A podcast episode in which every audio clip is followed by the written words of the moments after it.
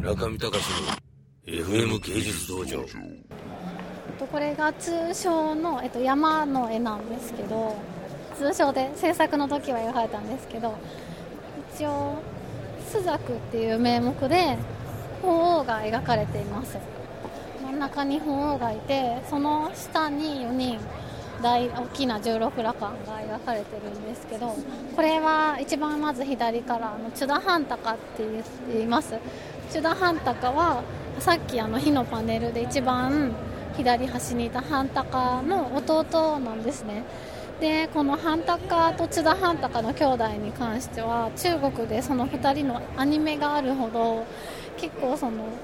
キャラクターとして立ってる人たちです。でチュダハンタカは最初やっぱあのすごく物忘れが激しいラカンだったみたいラカンにその時は慣れてなかったんですけど物忘れが激しいために自分は悟れないっていう風に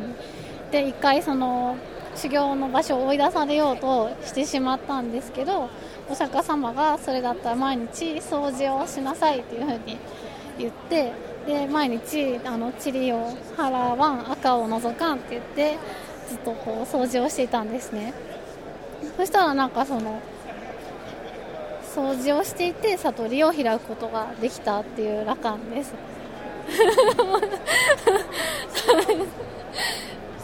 なんかその掃除をしていてどうして悟りを開いたのかっていうその細かいエピソードに関してもいろいろなんか説があるんですけどそれに関してもいろんなドラマがこう想像されて作られたりしています。でそうですね。津田半高はそうやって無事こう16羅漢に入れた兄弟の羅漢です。で津田半高の隣がこれカナカバッサっていうんですけどあの 枯れ木の笑みっていうなんかそういう枯れ木の笑みを持った羅漢です。であのこの金川さ絵で印を組んでるんですけどこの印は若返りの印を組んでるんですね。で枯れ木のようななんかすごくぼーっとした感じで普段はいる羅漢なんですけどこの印を組むと杖を頭の上で振り回してあの目を見開いてすごい若返るっていう設定があります。で、えっと、鳳凰をまたいでアジタです。アジタです。名前忘れそうになりますアジタなんですけどアジタはここ,、えーと、ここだけの話だと下津チームで一番人気があった。ラカンです。アジタ。アジタンとか言われてまし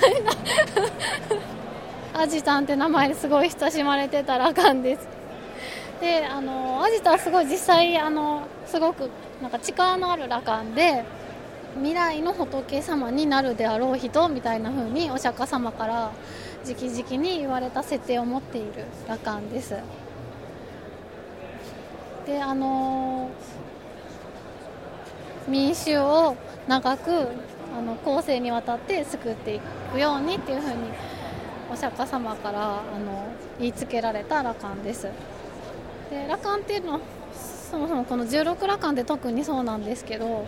死なずに涅槃涅槃に入るっていうことは死ぬってことなんですけど修行はみんな涅槃に入るんですけどこの羅漢たちは涅槃に入ることなく現世にとどまってみんな民衆を守り続けるようにっていうふうに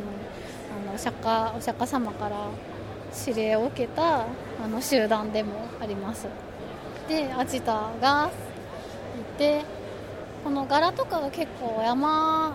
のこの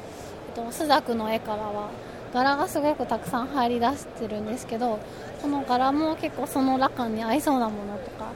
が結構チョイスされてたりします。これはコウモリですね。ちょっとあの気持ち悪いものを中心に結構チョイスしてるんですけどキノコこのナコラっていうキノコの柄のナコラっていうラカンなんですけどナコラは体中に苔が生えているラカンっていう設定でこれだけ綺麗な服をも着てるんで分かんないんですけどキノコとかは胞子胞子類ですよね。そういう感じでこう苔が生えているっていう風に昔からずっと描かれてきたラカンです。あのこの肌の質感に関しては村上さんが結構最初からずっとこだわりを持っておられてちょっとなんか半分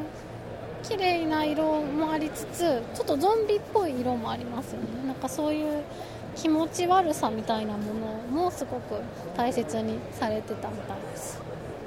でそうですね山朱雀の絵のこの4人はチュダハンタカのあの兄弟の弟の方と田中バッサとアジタとナコラでした。